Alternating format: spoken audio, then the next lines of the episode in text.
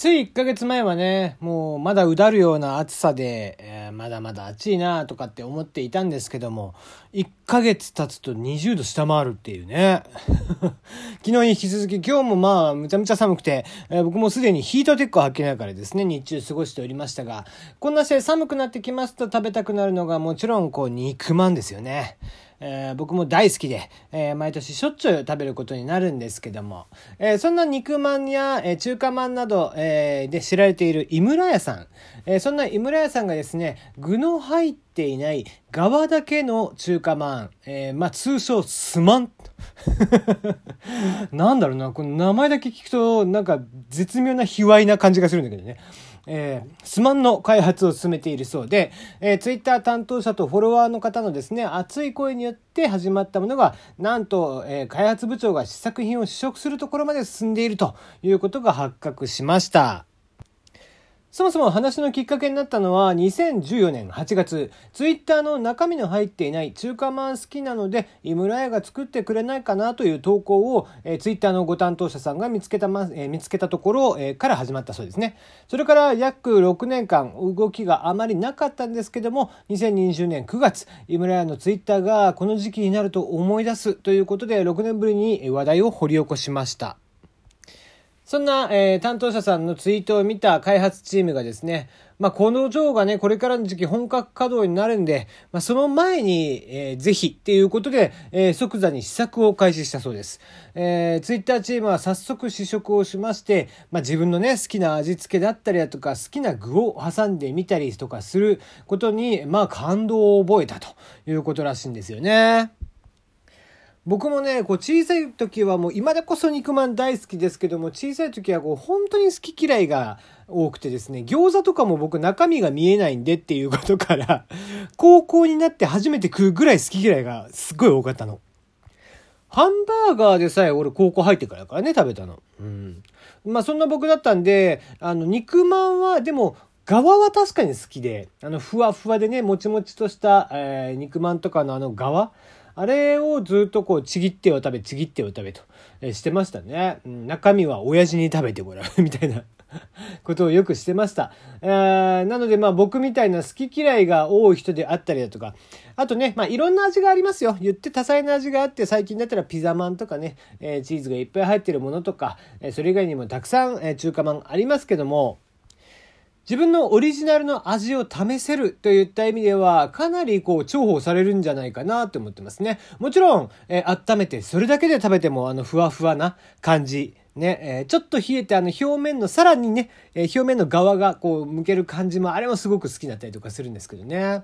えー、中にね、思いっきりこう具を、えより具を詰めて、え肉ばっかりとかですね。えー、本物のカレーを詰めてみたりとかね、えー、いろんなことができるんじゃないかなと思っています。えー、開発チームの、え若い女性の方なのかな、えアボガドディップ、えにですね、エビのアヒージョとかですね、えかぼちゃサラダとかいろいろ用意して、えそれをこう切って、ね、乗せて食べるということもしていたそうで、まあいろんな食べ方、え多種多様な食べ方が、え年齢によって楽しめるんじゃないかということで、これは商品化されるんじゃないかななんて思って見ています。。えー、今年の冬はそれが楽しみだったりしてますね。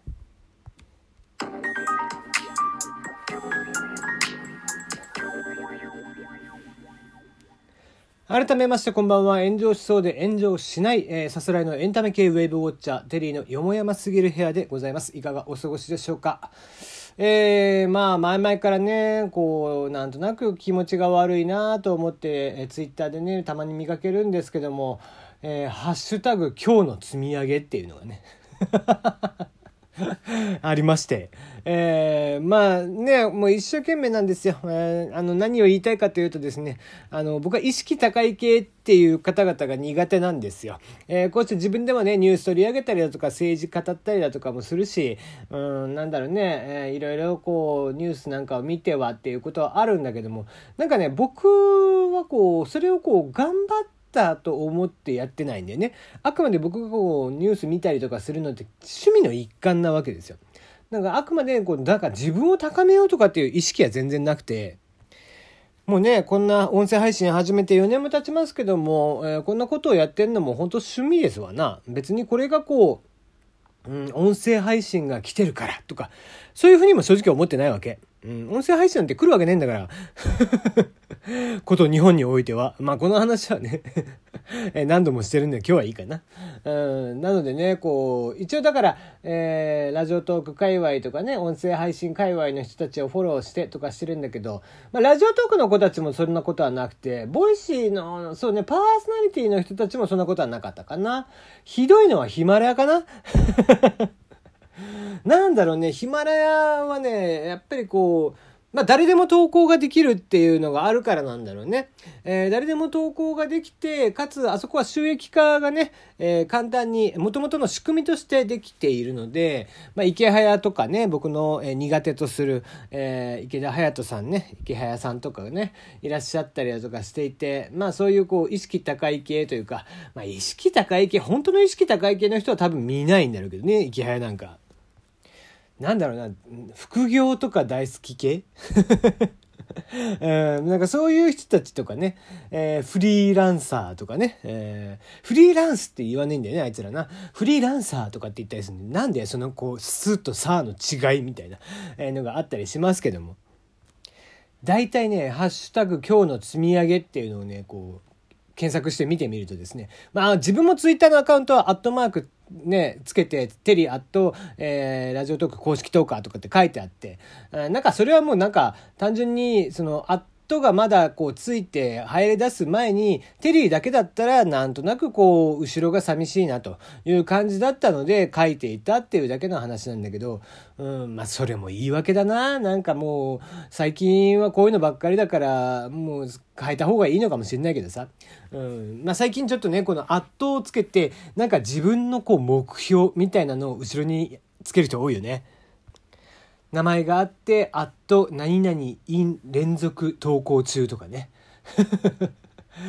アット、えー、ニートでも1日何万稼ぐとかさ。もうそんなん見ると、ああ、しんどいって ああ、疲れるなーってなるんだよねあれは何だろうな絶妙な気持ち悪さがあるよね。えー、今日はブログを何記事上げましたとかね。音声配信を何個上げましたとかっていうの。別に書かなくてよくないと思うの。そんなもの、自分が頑張ったのを、えー、なんだろうな、だ、何がしたいんだろうな。自分はこんだけ頑張ってますよっていうアピールなのか何なのか。うん、努力って俺こう、まあ自分が努力が苦手だからそういう人たちを見るとね、ある意味嫉妬なのかもしれませんよ、こういうのは。ある意味嫉妬なのかもしれないんだけど、なんだろうな、そういうこう、頑張りを人に認めてもらう、自分から発信してって認めてもらうのってちょっとかっこ悪くねえかと思うんだよね、やっぱり。ね、池早とか堀江門とかの言ってることをそのまあまあ鵜呑みにしちゃってさ、えー、自分で考えることなく、あそうなんだ、これだけやれば稼げるんだっつって、えー、1日ブログ記事10個上げてみましたとかっていうのをやっていて、えー、1日ブログ記事10個上げるとかって結構な苦痛よ。それやったら働いてる方がマシだよ。普通になんか会社いた方がマシだなとかって思っちゃうよな。ね、月何万の副収入で海外旅行行こうとかあったマークの後ろにつけてて、えー、そういう人がこう、ハッシュタグ今日の積み上げ、えー、今日はブログ記事何記事書いて音声配信何個上げて YouTube1 個上げましたみたいな。あ気持ち悪い。えー、そんなことをね、思っていて、えー、まあ、いつか言わなきゃなと。まあ別にね、その人たちを頑張りを否定するつもりはないんです。頑張っている姿を否定するつもりはないんですけども、えー、なんとなくそれをね、こう、表にだって、えー、ひけらかすもんじゃないんじゃないのとかっていう風なのは僕は言いたかったという、えー、ただの愚痴です。はい。いや、違うんだよ。俺今日、本当はこっちをもうちょっと喋りたかったんだけどね。えー、SNS の普及で寛容に国語乱れていない、えー、30.2%というので、えー、国のね、調査があったそうですよ。文化庁による調査ですね。えー、2019年度国語に関する世論調査ということで、えー、男女3557人に面接をして回答と得られたそうなんですけども、えー、全体で国語の乱れが起こっていないという人が30.2%と調査開始以来最も高くなったそうなんですね。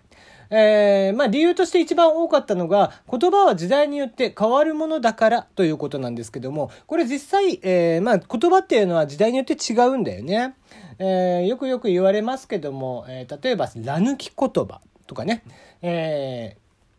ね、よくあるでしょ？食べれるっていうのを本当は食べられるなんだよとかね。えー、言葉っていうのはどんどんどんどん変化していて、例えば、えー、最近であればもう雰囲気っていう言葉もね、えー、雰囲気雰囲気っていうので、え定着してきてるもんだから、えー、パソコンなんかでもね IME といってその変換によっては雰囲気でも変換されるようになってきてたりとかしてますよね。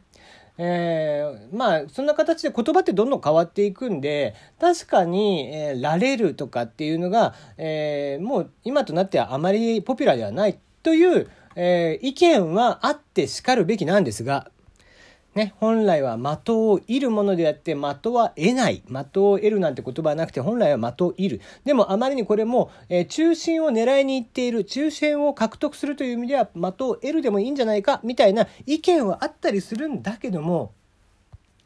必ずしもだからといって昔から伝わっている言葉が正しい言葉というのを否定しながら使っていくのは間違いだと思うのね。えー、肯定をしてきちんと正しい言葉を認識しつつ新しい言葉も受け入れていくっていうのと、えー、単純に我がが言葉が、えー、間違っているものをいやいや言葉って時代によって変わるもんだからさっていうふうに受け入れてしまうっていうのとでは大きく違う。おそらく、まあ、結構その割合後者の割合も多いかなと思っていて。えー、やっぱり正しいものがあってこそその変化っていうものに気づくわけで、えー、そういうのがなんかあってしかるべきなのかなって思っちゃう俺は年を取ったのかなとかって思うよね。ねまあまあなんだろうこうまあ老害的な意見になってしまうかもしれないけどやっぱりあくまで正しい言葉があってこそだとは思うんでねその辺りはなんかみんな注意してほしいなとか思ってしまいますね。